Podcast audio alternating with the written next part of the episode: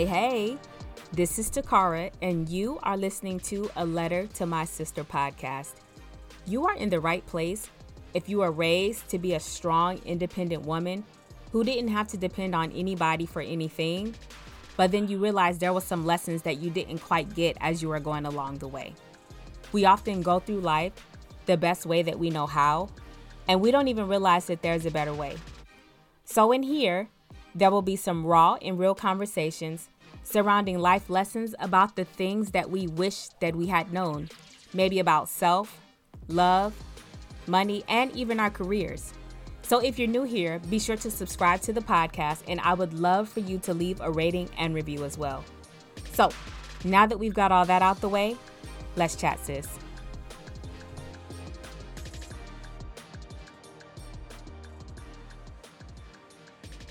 Hey, sis. Today we are talking all things careers. And I figured this would be the best time for me to bring this up because it is December, meaning Christmas parties and networking events. And I need you to know how to navigate through these environments so that you know how to put your best foot forward. I don't think that we're always given the advice that's necessary that we need because a lot of times we go into these situations thinking that this is just a party, this is just an event. But there are always opportunities to network, and there are always opportunities in which that we can express to someone what our wishes are in our current workplace. And Cherai is going to absolutely help us navigate through that today because she created this wonderful thing called a playbook. So listen up as we get more into what this playbook is all about. Cherai, thank you so much for coming by a letter to my sister podcast. I am so excited for our discussion today because we are talking about navigating corporate America, networking, and all those wonderful things. And I know that you have a playbook. So let's just hop right into it so you can drop some knowledge on us. How are you today, first of all? I am great. Thanks so much for having me. I'm really excited about our conversation as well. It's been a moment since we got to talk anyway. So this is just icing on the cake. Yeah, th- this will just be like old girlfriends catching up Amen. about networking, though. with a specific purpose in mind. I got you. Yeah, I got you. Exactly. Specific purpose because we about to get this knowledge from you today. So the first thing that I would like for you to do is guide us through kind of navigating through corporate America or just that whole scene of how we could be successful in this new venture that either some might be in or or just entering into. Absolutely, absolutely. Well, having been in corporate America for a number of years, about you know that number, um, there, there's an art to being able to really be your authentic self, but then also still trying to climb that corporate ladder. And Lord knows, in any journey, it is not a straight line. Sometimes you go up, then you zigzag, then you go up again, then you might go down a little bit for whatever reason you know, lately, right now, a lot of people were laid off their jobs in the last 18 months and then trying to get back into the fix and all of that. And so you really have to know how to read the room, read the people that you're with, understanding the culture. And that's the part where they don't give you a handbook on is the culture. And there are many times where I have said, how am I supposed to know what to do or understand the culture when no one gives me a playbook? You know, there are these unwritten rules that you don't know about.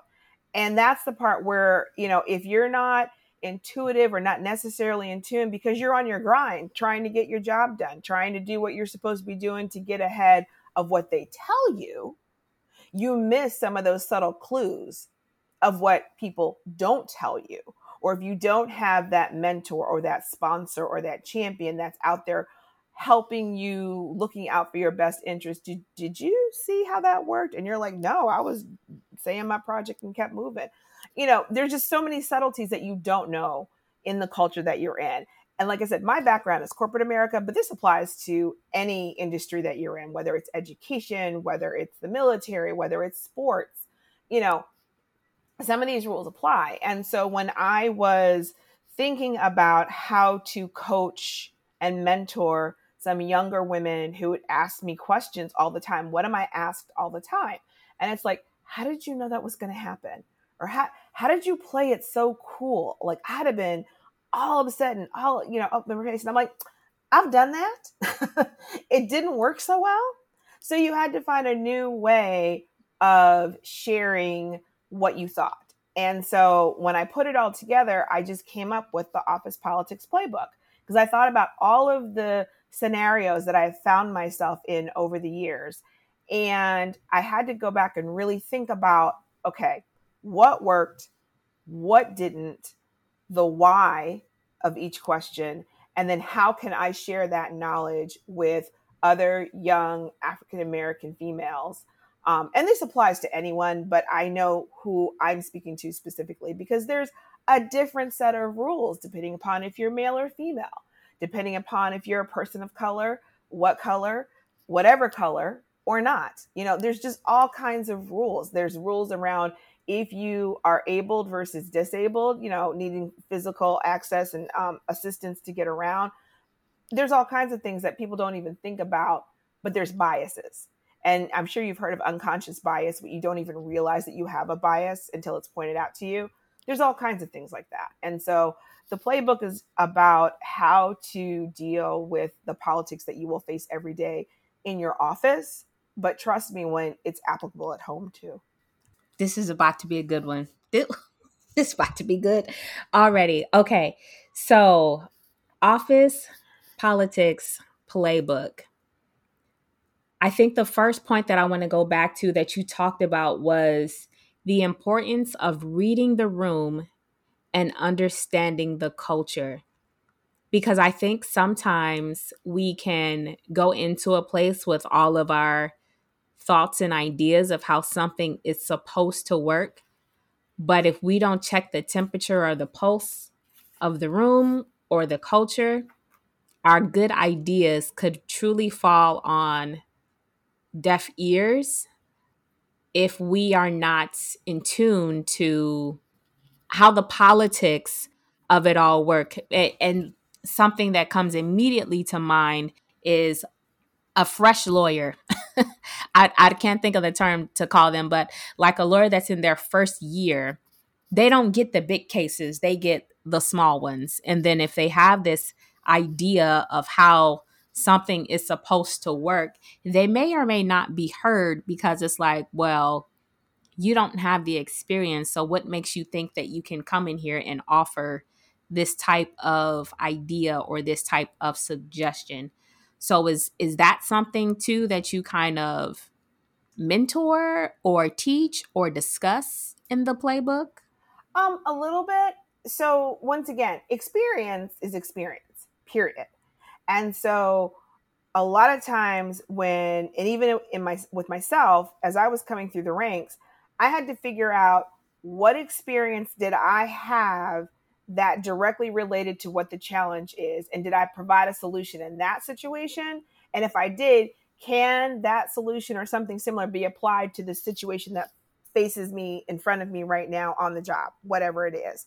So, and I mean, honestly, my whole career, I've been serving in other capacities in a volunteer basis. And I was always very strategic in how I volunteered and what positions I took up when I volunteered because I took scenarios that I didn't have experience in on the job so I could learn how to do it. Like I started my career in sales and well actually I started my career in operations at a hotel.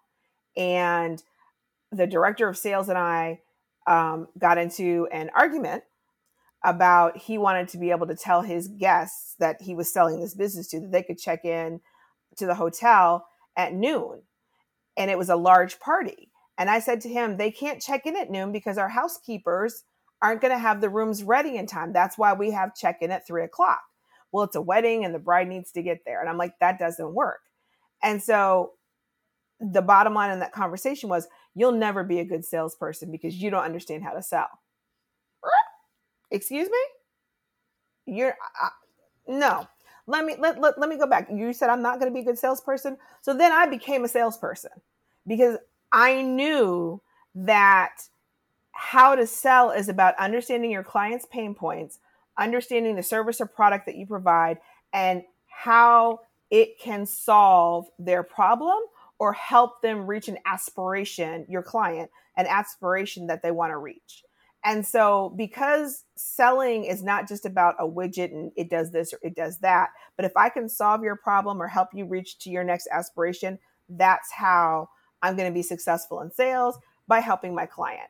And so, I knew that from the experience that I had. Another example is I would volunteer for one of my industry organizations because you always want to join another um, an industry organization that you can be a volunteer in but you can also learn.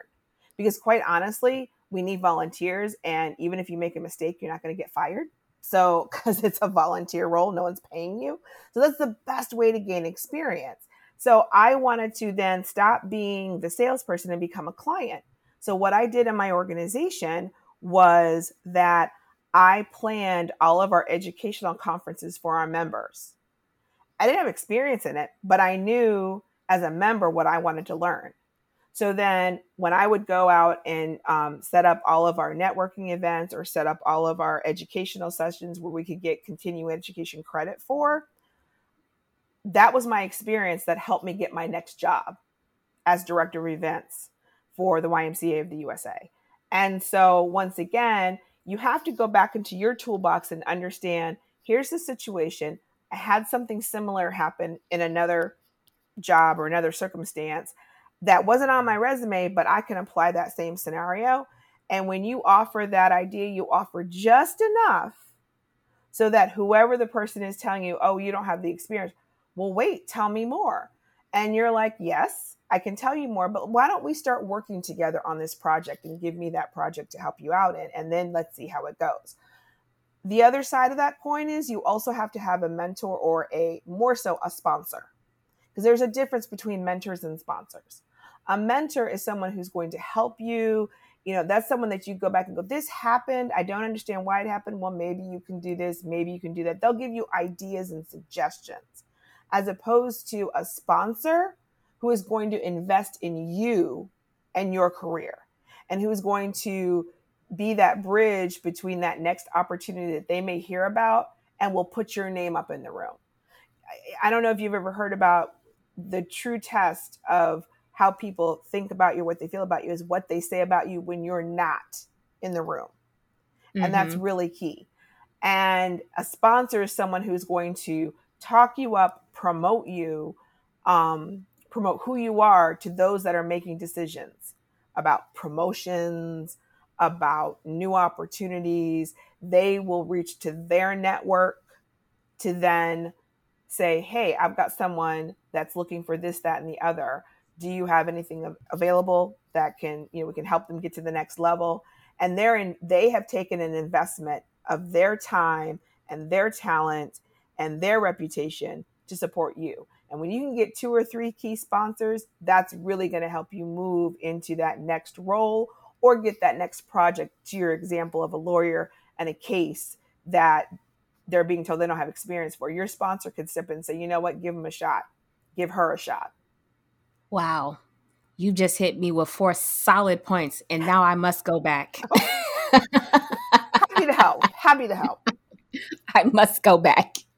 So, the first one where you talked about volunteer for positions that you have no experience in, that is such a great idea and out the box thinking because so often the thing that I'm constantly seeing people say is, well, they won't hire me for this job because I don't have the experience.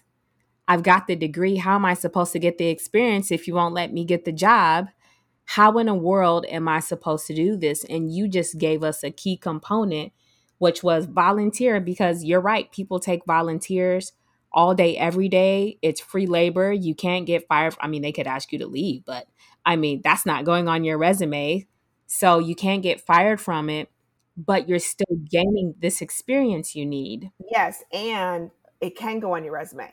I want. I want. I want really? to absolutely. There's a whole section underneath your experience level. You know, um, about school, and then there should be another experience about other opportunities, honors, awards, whatever. I'd have to pull my resume out to see it. I don't even know where it is right now. But that's where you can talk about the extra experience. And then in re- I know that right now in resume world, it's not so much just about listing your jobs, but it's listing what you did in those positions. And in my resume personally, I was on the board of uh, a local ch- Chicago chapter of a national organization, and we were the largest chapter. We had over a thousand members in our chapter for the city of Chicago, and I served as a board of director for two years. I actually co created a conference, a whole women's leadership conference. And I served as vice president of education and vice president of membership. You don't think I put that on my resume? Absolutely. And I put it in the professional experience section where it talked about leadership qualities and, you know, different industries that I have worked in. And, that's association management it talked about, you know, I've led a team and leading a group of volunteers is like herding cats. That's harder than being a manager with paid employees because you have to speak to the mind and heart of someone to get them to do something, especially if it's something that they don't want to do. So that is right up in my experience. And I listed it as Meeting Professionals International. And I put in parentheses, I think, volunteer leadership or something like that. So you can put those experiences on your resume. And I just wanted to jump in and say, oh, no, no, yes, you can. you know, especially if you were good at it. And it's all about showing what the impact was that you held in your role. And that's for any role that you put on your resume, your professional or, you know, professional role that you were paid for or a volunteer role. If you created impact, like when I was VP of education, we had a higher yield of buyers or clients that came to our education events than suppliers or vendors. And the key to that is if more buyers are coming, more vendors are going to come because they want to be in network and network with the buyers. And so that means if our average attendance is 75 to 100 at a meeting, and at every meeting we hit 120 to 150, that's impact on the bottom line for that organization's revenues. Anybody wants to see that. Yeah, that's good. And another thing that I think about too, because you mentioned joining an industry organization, but also even social organizations. So just even doing some forward thinking, if you know that there's a particular position that you want, these social organizations don't require you to have experience. And half the time, they'll give you what what I call a left seat, right seat. So the person that's in the seat will train you for what needs to happen as you take over then they, you can still reach back out to them to say well how do you do this? How do you do that? And so it goes back to when you're talking about that mentor you have someone to help you to go from one point to the next. You're still getting the experience. And as you just stated you can still put all of this on your resume. So even though it's I guess maybe unconventional per se. You can still loop it around to say, but I do have the experience you're looking for. I just didn't have it at this place of employment, but I definitely got the experience. Absolutely. Absolutely. Especially in some of your volunteer organizations. I believe that we're both members of um, sororities and the Divine Nine.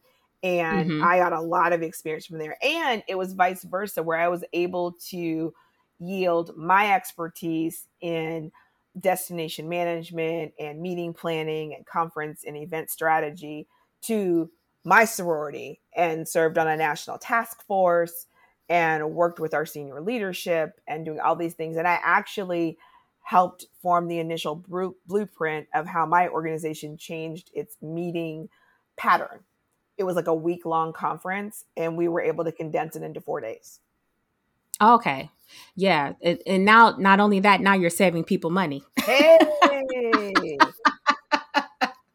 so now that's another uh another bottom dollar. But yes, definitely sororities, fraternities, they are a great place. Cause let me tell you, if I was not in my the the way I can run a meeting right now at work, listen, we're, we're not having one and two hour meetings We're not. And and I will tell them, you know, just straight off the top, if we are in here over 1 hour, we're talking too much and we're just going in circles and you're only allowed to do one piggyback, okay? We don't want to piggyback on the piggyback Girl. on the piggyback. If if everybody agrees, we will not be adding any extra commentary. I only want to hear from the one that disagrees. Exactly. So we can That's get it. them back on the piggyback too. right. exactly. But we're not, y'all not going to piggyback me to death. Not today. right. And they will do it. Yes. Be, and, and I realize too, is just that some people just love to talk. They love to talk. And I'm like, well, that's great, but we're just not going to do that during this meeting because who's taking all these notes? It's not going to be me. It's not going to be me. Well, see, that's so for we, the we meeting after the meeting. See, right. the meeting after the exactly. meeting, y'all talk all y'all want to. Exactly. Y'all do that on your own time when we don't have a timekeeper in place. Amen. And then the last part, because this now this one is new to me, where you use the term sponsor, because I'm used to hearing mentor. I'm used to maybe even hearing um, a coach, yes. a mentor versus a coach. But now you've thrown a new one in on me and said a sponsor, which again, though, I completely get and I find interesting because now to me, the way that you spin it, a mentor could be someone who is not in your industry. They may not even be in your job, but they can explain to you how to best navigate from one place to the next. Whereas your sponsor is there at the job, where maybe I'm assuming they're probably someone who has some seniority, somebody that's been in the company for a while who can not only show you the ropes in that somewhat mentor aspect, but also speak to your positive attributes and contributions and things that you can do to give you the shot and the opportunity to even get your foot in the door. Yes. So, there in the playbook, I talk about three different levels of mentoring and about partnership. That's one of the um, six P's that I have in the Office Politics Playbook, and it's about partnership and who are your partners. And so, a mentor acts as an advisor. They're kind of a silent advisor. They're kind of a, you know, not on the same level, maybe one or two levels above you, but that's someone who will take you by the hand and someone you can go to. Why did this happen? Once again, how am I supposed to play the game if you don't give me the playbook? And you can ask those questions. That's someone that you can reach relatively easy and really it, there's either affinity or social proximity in terms of they're easy for you to get in touch with. A sponsor, on the other hand, is someone who's going to push you forward in your career ambitions. And they're going to really look at you and say, I'm going to push you out. I'm your eyes and ears when you're not in the room. I'm going to tell you what's up. I'm going to make sure you receive credit for what you've done. That person, your example about you're a young lawyer and you want to take on a case, hey, you know what? I think that they can do it because of X, Y, and Z. And this person wants to see you succeed.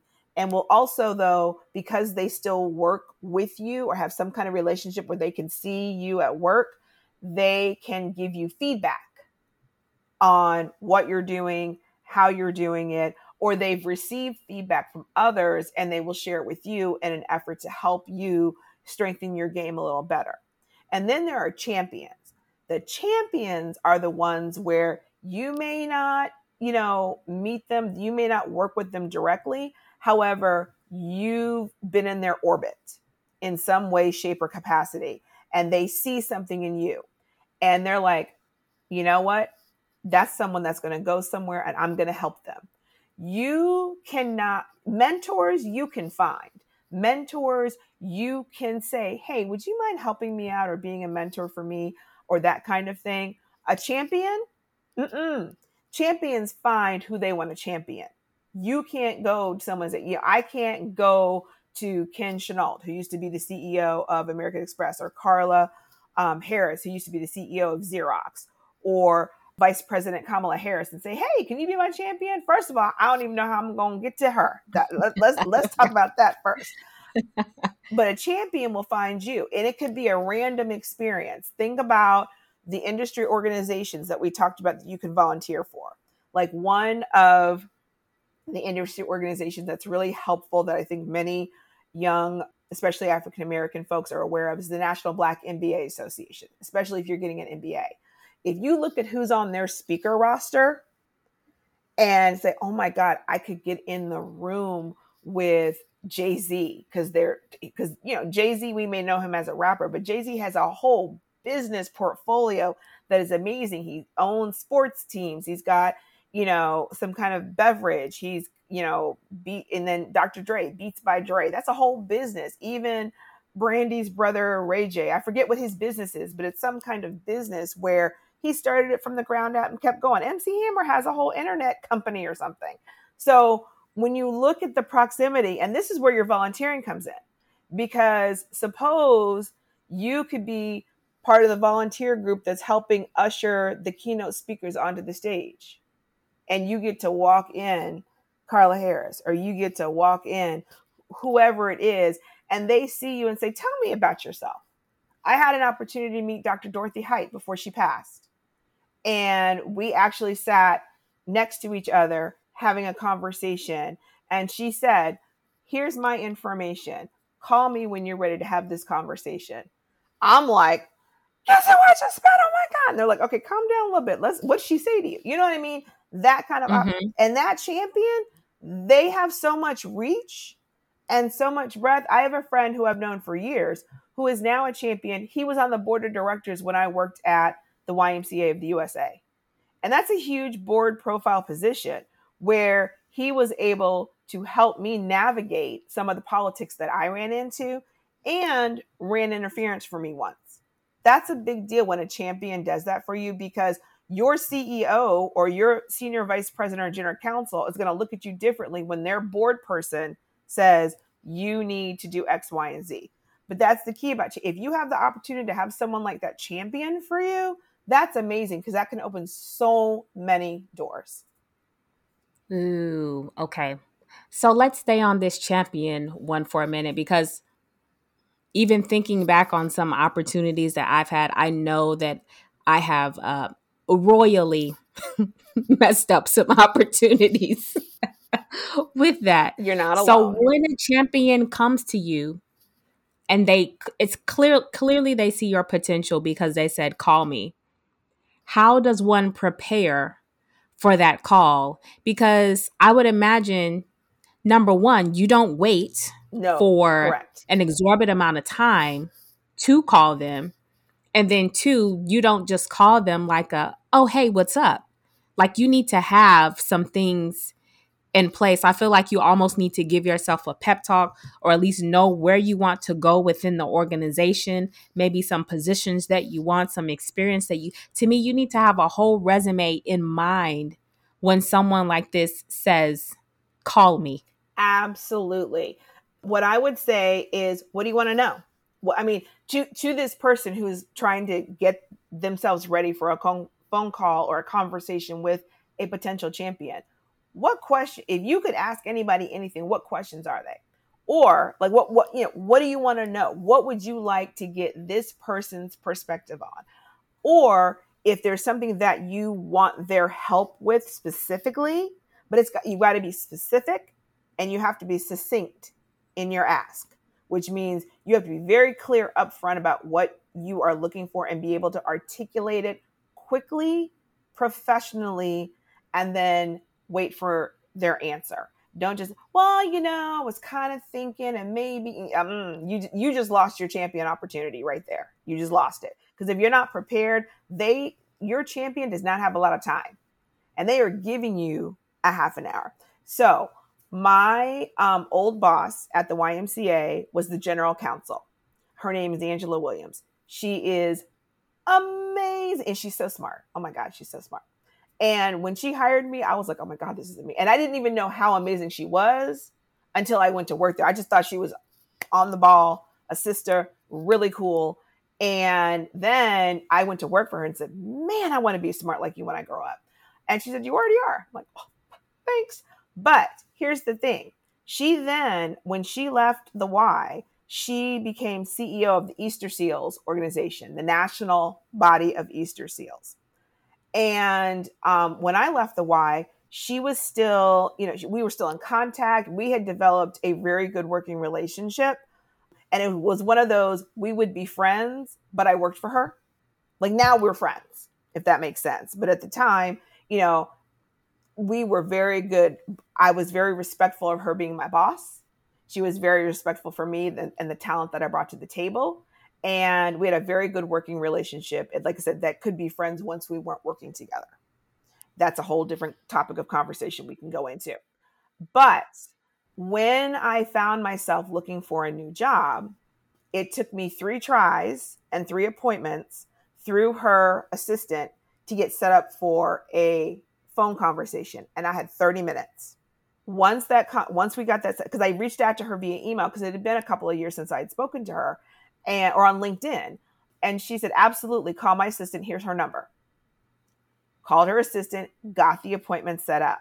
When I had those 30 minutes, my goal was A, can I use you as a reference still? B, here's what I've been doing. And C, here's my business idea. I would love to know your feedback on it for my own business. And that 30 minutes was robust with the information that she gave me. But I had my three questions lined up of what I needed from her. Now, let me tell you that my champion just was named the international president of the United Way International. I'm like, I'm so excited for her. She will knock it out of the park. This is a really big deal. She's an African American woman who's about to run the United Way International Organization, all countries, all around the globe. It's amazing. I know that person. I have her cell phone number. I can reach out to her. It's so exciting. But that's what a mm-hmm. champion does and what a champion can do for you. So you don't, you do want to be prepared. And as long as you can speak succinctly and clearly about what it is that you're looking for, they will give you the time of day, any day of the week. And and be excited to help you in the process. All right, so now I have two follow-up questions with that. Now, we talk a lot about speaking. What do you think the importance is of going to like a Toastmasters or something of that nature to be able to articulate and practice speaking? Like, do you think any of that is necessary? I think it's very helpful if you don't already have a gift for gab and are able to articulate clearly. When you find yourself saying, well, um, well, and your good friends will be like, girl, spit it out already. What? You know, that is a mm-hmm. situation where, yes, you, Toastmasters would, would work well for you. I have a lot of friends that have done Toastmasters and it has helped them a lot in their speaking, public speaking even now, you know, I use um sometimes, which you're not supposed to do. They teach you how not to do it in Toastmasters because that's just um is a way of processing quickly and giving yourself space to process to then say the next word. And they teach you other ways to not do that and to still be very clear in your conversation. Does everyone have to do Toastmasters? Eh. You know, it's what's comfortable for you. There are there are other organizations that you can utilize that. For me, I have been precocious since I was able to talk at two or three. so I have learned how to speak and I have learned how to speak in different environments. So I never did the Toastmasters route, but that's just me. I highly recommend it if A, you're nervous to get up in front of people to speak, B, you don't know what to say or can't keep your train of thought there because of your nervousness because you practice makes better. I don't, you know, the word, the saying is practice makes perfect. Are any of us really perfect? But practice does make you better. Repetition, consistency. And that's what Toastmasters teaches you. Okay. That's good. And so now my next point on the opposite end of the spectrum is you brought up LinkedIn so, in this area of social media that we're in, how important is it to have a LinkedIn account to kind of assist with networking or or this office politics playbook? It's extremely important. LinkedIn is the number one vehicle that recruiters use, that presidents or or that next boss that you may have, they're going to look at your LinkedIn profile after they get your resume. First of all, they're going to get your application. Most applications now are sent electronically along with your resume. And so LinkedIn gives you the opportunity to add more details or information about you that you can't fit on one page or two page of a resume. LinkedIn lets you show more of your personality. I actually have a um, coach that we used to talk about how you can up your LinkedIn profile to make it more vibrant, to make it more you, whoever you are, and to show off your personality a little bit more. Um, and it lets you add details that you can't fit into that one page sheet of a resume because technically your resume is supposed to be one page, no more than two. And if you've been around the block for a while or you've done a lot of different things, you don't want to put the same thing like you had job X and you did ABC and then you had job Y, which was, you know, another version of job X and you did ABC.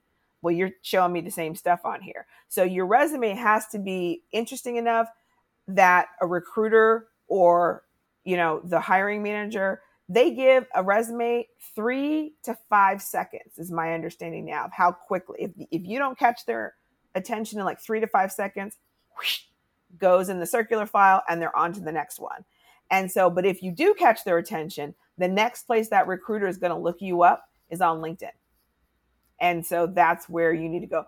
Unless it's a creative type of role where you need to have an online portfolio of your your work, your art, your writing, whatever, and you've put a URL for your website, they might click that second. But you need to have that on your LinkedIn as well because nine times out of 10, they're going to press LinkedIn. So, yes, having LinkedIn is really important and nurturing your contacts on there is also key because that's online networking. That is so net, networking is the key. How you network, that's up to you.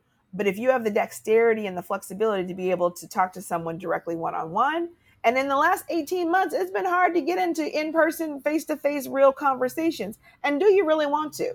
But once again, right. another topic for another day. Mm-hmm. LinkedIn is the next best way. I know I've applied for jobs and I went up and looked at the company to see who I might know or who I might be one degree connected to.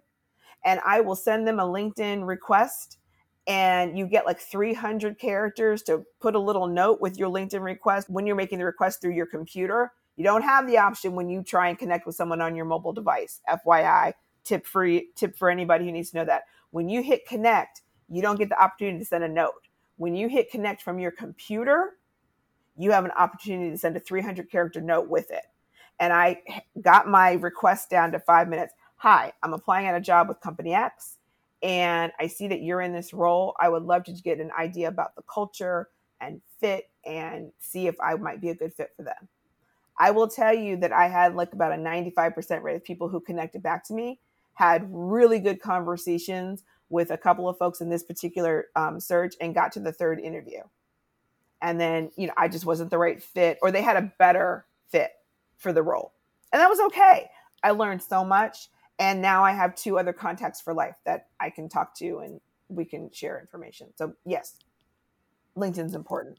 And I think that point that you made is key because honestly, I think that was a big part in how I got into my current position, although it wasn't on LinkedIn, we have a system that's something very similar to LinkedIn, and where you get the person's contact number or information who's in the current role. So I, I reached out to them. I asked them, hey, how do you like this role that you're in? What are some challenges that you've had? What are some of the experiences that you have that you have gained? So then as I was speaking to them, not only that, they would then tell the super, hey, I spoke to so and so. They reached out, they asked me some great questions about the position.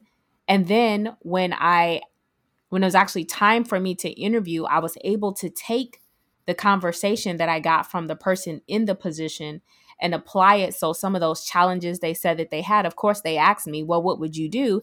And I was actually able to speak to that because now I have gained the knowledge from taking the time to speak out to them beforehand and actually maybe research some information because I find sometimes people don't even research the companies that they're applying to. Like you you have to know the mission and and whatever their values or their core beliefs are so that you can kind of fall in line to make sure that you are truly indeed a good fit because maybe you don't like them once you kind of learn everything and you're like okay well well this doesn't quite align well with me. Exactly.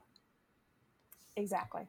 So then another question that I was thinking about is as of late, you know, one of the hot topics has been DEI, diversity, equity, and inclusion. Mm-hmm. So, how would this fall into play from a playbook or office politics standpoint where as far as where that's concerned? So, you know, we we we jumped right in and so into our conversation, which has been great. It's been so much fun. Um, and where DEI fits in is where you want it to fit in, is to be really honest. And so the tenets of the office politics play office politics playbook, excuse me, are around purpose, knowing your why, professional persona, how are you going to show up every day in your professional role, and being a private investigator, which we talked about earlier, the lay of the land, getting the lay of the land, knowing who the power brokers are. And then the next one is about participating, networking. You know, what's your water cooler pitch? What are the things that you can talk about?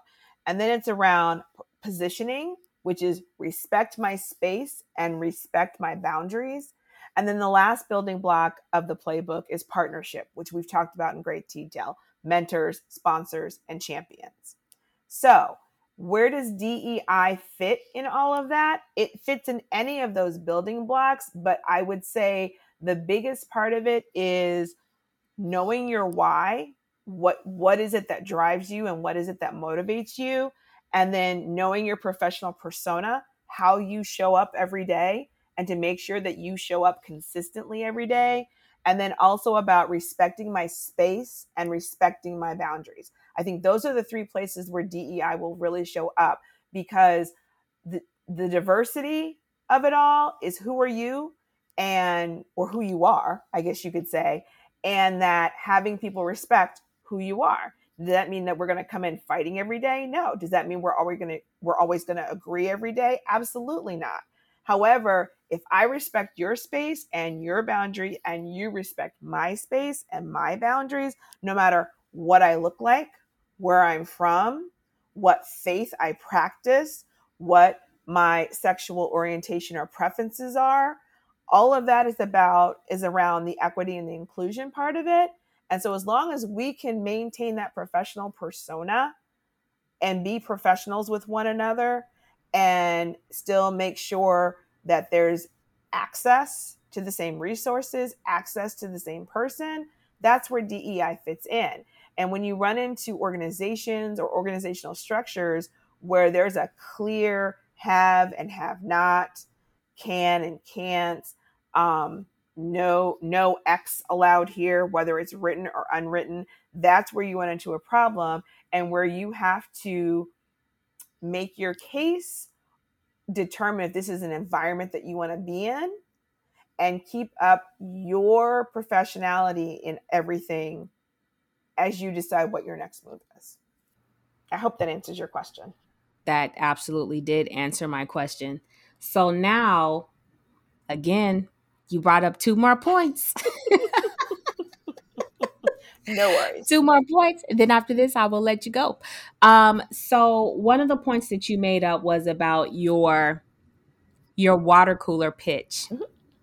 Can you speak to that? Because of course, when you say water cooler pitch, I'm also thinking about like your 15, 30 second elevator pitch where you just have this small amount of time that you can talk with someone right. to either tell them I'm I'm assuming some your aspirations or maybe something that you're trying to go after or some opportunities that you're looking for. So how does one go about being prepared or pitching this this water cooler pitch? So your water cooler pitch and your elevator pitch is different. Let's talk about the scenarios of each. Your elevator pitches, you literally have a moment. Use the champion example that we talked about before, where I had, you know, a minute or two sitting next to Dorothy Height to talk to her and say, What was your life like, or whatever, and talk about her. Your elevator pitch is your opportunity to promote something, find out about that person, and make a connection that you can then build off of. And it's maybe someone that you haven't seen before, or it's like not your boss, but your boss's boss's boss that you want to make a good impression on. Okay. Your okay. water cooler pitch, that's different. That's where, if you know, maybe showing my age, but when you go to the office and everybody congregates around the water cooler and talks about their weekend or talks about the sports coming up that weekend or talks about what's going on with the kids, your water cooler pitch is very important. I will admit, I am an extrovert. I am a networker. I know you didn't figure that out at all, but you know, I can talk to anybody anybody about anything, and I've been able to do this since I was four year old, four four years old, excuse me, traveling on a plane by myself to from my parents would put me in the plane with the flight attendant. Everybody knew who I was, had a little badge on, you know, child traveling alone. I don't know if that's a good idea, mm-hmm. but nevertheless. Um, I did the same thing. Right. And then when I got to my grandmother's house or when I got to my grandmother's city, they would escort me off the plane, take me to my grandmother, and I'd go see my, my relatives for the summer. So the water cooler pitch, though, is around what are safe topics. In my experience, being authentic and walking in integrity doesn't mean you have to tell all your business. I've been in situations where people have used what I've shared with them in a negative manner. And so, and tried to use it against me or to harm me or my professional reputation.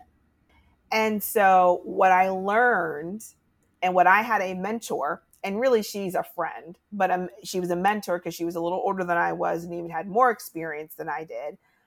You have to determine what are your safe topics to talk about. So, in that example, for her, her water cooler pitch was talking about her daughter. You know, she loved her daughter. Her daughter was a rock star or is a rock star, let me rephrase.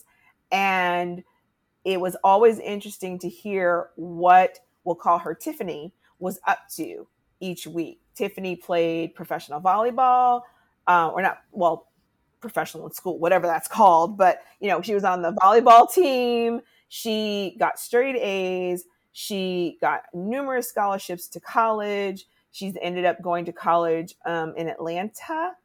Want to say Emory. Then she's now in med school at Meharry, I think. I'm not sure, but anyway, she you know, she's done all those things. But what her safe topic to talk about was was her kid, because there were so many other people in our office or in our organization that had kids. So we could just talk about the kids, the good things they did, the bad things that they did, all of these different things. That was her water cooler pitch. And that's where I learned that from. Because what she wasn't going to talk about is she had a fight with her husband. Or what she wasn't going to talk about was, you know, there was some crazy stuff in her neighborhood that was happening that she was concerned about because they don't need to know where I live. And they, in her mind, they don't need to know where I live and they don't need to know anything about that side of my life. But I had to have a topic where I can network with people. People can feel that they know me, but and and I want them to know me, but they only get to know this side.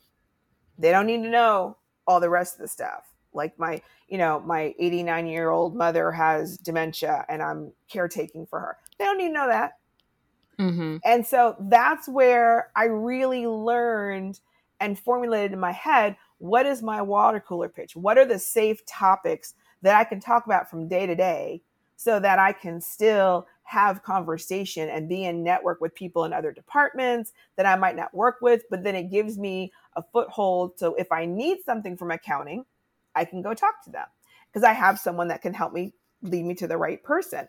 So, my, you know, one of the other things that we did together was there was a fantasy football league in our office, office pool, you know, the football pool or whatever. I knew enough about football to know like when they made a touchdown and what a field goal was and all of that jazz. She knew about the same, but we said, you know what? This will be a great way for us to network with other people that we never have the opportunity to network with and to hang out. Trust me when I tell you that we had a lot of fun and we were laughed at and with a lot our first season in the football league because we did not know what we were doing. The key was mm-hmm. though is that I have a best best best best girlfriend who can quote any sports stat with any of the boys and she had her husband. So they were like the general managers and we were the coaches. and so every week we would talk to them. Like when the draft came, oh my God, it was so funny because we're like, well, should we get him? what about him? what about him? They were both like, y'all better do well. Now, the key of it was Everybody knew we didn't know what we were doing. We actually drafted a great team and we came in third in the league for that season. And everyone was like, How did you do that? Hmm. But that provided great water cooler talk for like a whole season of football.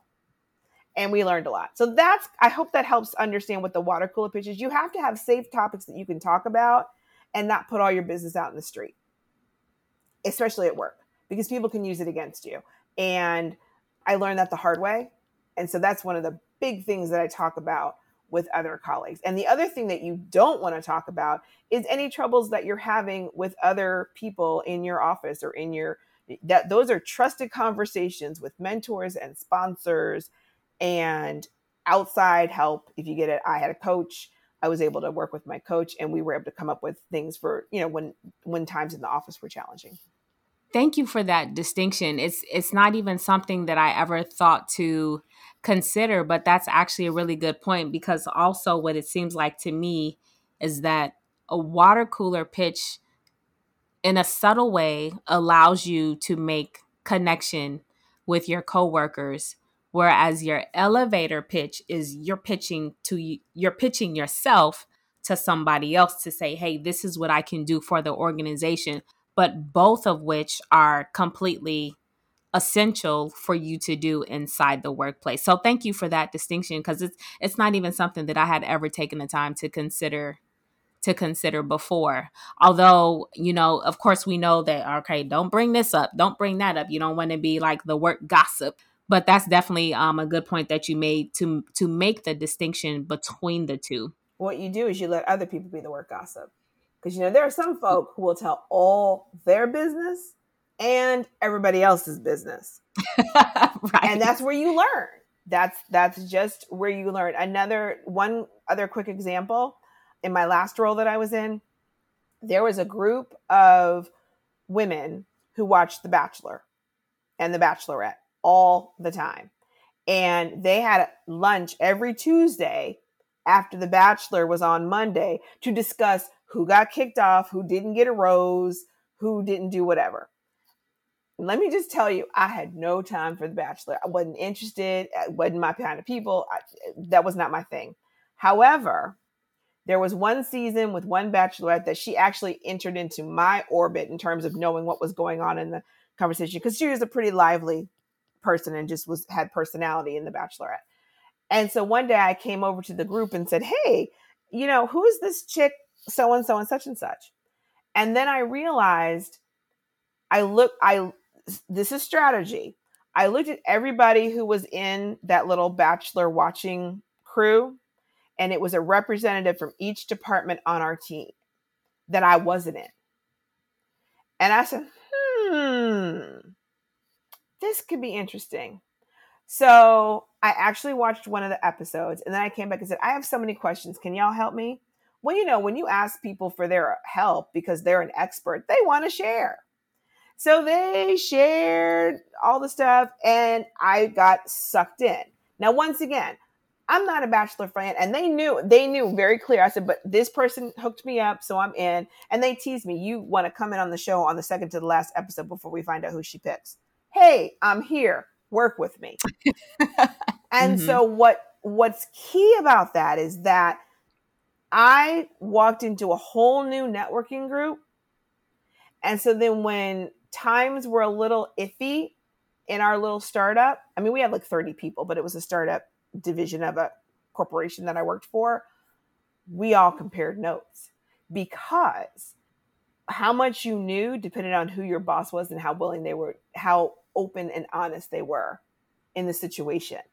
And so between knowing how all that worked, if any of those people hear this podcast, I'm going to get killed, but that's beside the point. Um, I mean, and, and a couple of them kind of knew, but, um, but what was interesting was all the people, we were all able to share information so that we could piece together what was happening between this person, this person, this person, and their knowledge from what their team was hearing. We were all able to piece together what happened. And we were, I would say, we were 85 to 90% spot on with what eventually happened with the startup. So I share that story because otherwise I wouldn't have had these girls to talk to. And my role as a salesperson, I was the only person at the headquarters. All the other salespeople were dispersed in the country. So I didn't have that tight crew. I could only talk to them virtually. And I re- I'll never forget my boss said, You are in headquarters and you know nothing. I need you to step up your game. Okay. Hadn't really thought about that. But he was absolutely right. I'm the only one at headquarters and I could learn so much and I just didn't. So that was slap on the hand on my part where I had to refine my politics and how I was working to make sure I could get through and understand what was happening. So that was just another example. That's good. Again, it's all about creating the connection. Mm-hmm. All right. So this is the last question that I had. Well, second to last. Anyway, we'll see. and this is this is about boundaries because I was I was having a discussion with one of my family members and we were talking about especially as being a person of color you really try to put your best foot forward you you you stay late sometimes you read the extra emails and then someone dangles a carrot of promotion in your face and they say, Hey, we're thinking about considering you for this next position. And then you automatically jump into doing the work for the next position, but you're not getting paid. So then you go back and you're like, Hey, we talked about this promotion. And they're like, Okay, well, not this month, but maybe next month. But yet you've already taken on the roles and responsibilities of this new this new job, this new this this newfound promotion. So how does one create proper boundaries even from not getting sucked in to, you know, working your particular hours or even when someone does bring up the thought or idea of a promotion, the proper way for you to move forward in execution of that? That is a great question. What I would say first, if you're able to, is around setting up expectations. In my various roles, half of my working hours were spent managing the expectations of others, whether they were clients, whether they were my boss, whether they were the operations people to know, Cherai, we got to have an answer because we can't start the work until we do X, Y, or Z. And I'm like, I'm getting them as fast as I can. What's the drop dead date where I have to say, you, we won't be able to service you if, you know, we won't be able to handle your business if you can't let us know by this time. You've got to manage expectations. So in that instance where they're dangling this carrot of a promotion, you ask the questions. Really, tell me more about the role or tell me more about when you plan to make a decision and how you will make a decision and let them set up what the expectations are and then you hold them to it. That's number one. Number two, my opinion. I'm not going to do the work for a job that I don't have yet. But that's me. And that's me after a number of years in business where I feel comfortable enough to say that. So I want to make that distinction. Starting out, and I'm trying to think back to when I first you know, was getting into the workforce, the roles that I had, you couldn't just take on extra qualities or extra um, duties and still do your job well. Once again, I was in the hotel field and there were very distinct roles and things like that. Um, and if you make it clear that you want to be considered for the job, you ask the question. Once again, you ask the questions. Is anyone else being considered for the job? Are you asking me to do these roles as a way of grooming me to do this job? You know, let let's talk about what your plan is. And and you have setting up boundaries means you have to set them up up front. And then a way to get out of it if you were sucked in, to your point, and then can't get out of it is, you know what, John, I don't feel that, or Bob or Sally or whoever, I don't feel that I'm doing my role justice and I don't want my responsibilities to fall through as I'm doing this other job. So I'm going to have to step back until you decide what you want to do. And I'm sure you can find someone else to do it. Risky? Maybe. But you want to make sure that you're doing your job well because that's what you're getting paid for. And that's what you're being evaluated on at your review. And so you can graciously step back. And then if this, oh, but we really need you, it's like, well, we're really going to have to discuss, you know, how we can make more time and the compensation for it. Because, you know, and and you leave it one thing about negotiation, because I negotiated a lot as a salesperson, negotiated contracts, and then also as an event manager, I negotiated contracts as the client as opposed to the provider of the service or venue. You have to be persistent, but then you also stand in your truth, and then you also have to know how to be silent. One of the best ways to negotiate any situation is to state your point and then let it sit. Silence makes people uncomfortable. How many times have you found yourself wanting to fill the void of no conversation? But if you've made your point, then you sit back. And if it becomes a staring contest, it becomes a staring contest. In your head, if you have to sing, open the door, or one, two, three, A, B, C, or whatever it is you have to do not to say anything, don't, because the person who speaks first loses the advantage. I don't know where I learned that, but it was key. I mean, it, it changed my whole style of negotiation because you have to be firm in why you're asking for what you're asking for, which goes back to building block one of the office politics playbook. Know your why. What is your purpose? What's your why? And you and I both both learned from a mutual coach. Once you know what your truth is, you align everything you do by what your truth is. And then if it doesn't align with what your truth is and what your why is, it's not for you. And so that job may not be for you. Here's the silver lining if you do get sucked in more wins and more things that you can put that you have experience in on your resume when you find the new opportunity that you're going to have. That's good. That's good. Well, Cherai, this has been a great conversation, and I have kept you beyond your time now.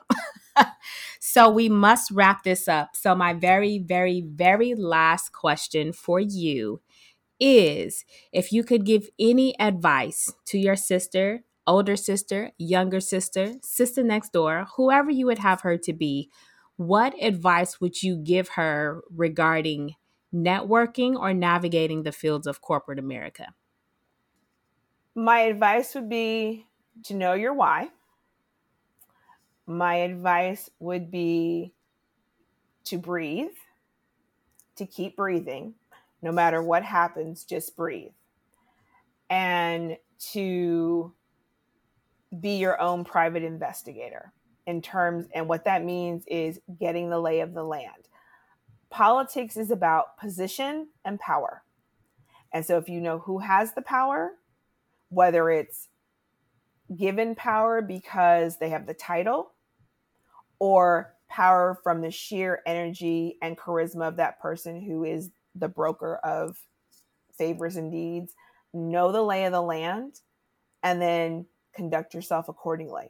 Whether you want to align yourself with that power broker, whether you know how to steer clear of that power broker because the way that they use their power might not be to your integrity and to your spirit, but just know the lay of the land. Sometimes, and I know in my youth, I got so excited in the doing and being out there and, you know, making friends of all of those things and didn't pay attention to the dynamics, didn't pay attention to who was on what. So it's really about knowing your why and getting the lay of the land and understanding where you are and if that is a place that you want to continue to be. Well, there you have it. There you have it. Know your why, breathe, be your own PI, and know the lay of the land. Again, Cherai, thank you so much. I know I got a lot of value from this, so I certainly know that other women out there certainly will gain a lot, a lot, a lot of value from this conversation. And I'll definitely make sure that I put your bio and every way that they can contact you um, at the very end of this interview. So, again, thank you so much. You are so welcome. It was my pleasure. I hope it was helpful and someone gets something out of it. And always a pleasure to talk to you. Yes, and you as well. I probably should have told you all to get your pen, your paper, your notebook, and all of those things because the amount of gems that Cherai dropped on us of how we are to navigate the corporate arena priceless priceless the information like if we could have had this information early on just imagine what a force we could have been. But now we have the information so that we can still make those changes and we can still put our best foot forward for what we want. So, let me give you a little bit more information about Cherai because I'm pretty sure you're going to be looking for her after this. Cherai Lewis is a certified meeting professional and certified technology specialist. She has been in the live events profession for most of her career. She has served as a sales consultant for event strategists, representing hotel brands, destination management organizations, and an audiovisual company. During her tenure with YMCA of the USA, Cherai switched hats to become the event strategist, engaging with volunteer leaders and C suite execs to produce various Y movement driven conferences and events. Most recently, Cherai scaled a startup division with Steelcase, helping clients reimagine a richer participant engagement experience through unique spatial design for business events. Cherai has recently launched the Office Politics Playbook, a training course for female professionals designed to help them navigate through the political pitfalls we all encounter at work to the peace of thriving in your career. She also supports organizations with facilitation, strategic planning, and project management services through Cherai Lewis Consulting Group Incorporated. Cherai enjoys expanding her burgeoning culinary skills, volunteering with live event industry organizations, and cherishing her relationships with family and friends. And I will definitely leave in the show notes exactly where you can find Cherai at on these interweb streets. And of course, sis, as I say every time, there is no one like you. There is no one out here that can do the things that you do. So show up, let your light shine bright, and never dim it for anyone. Until next time, bye.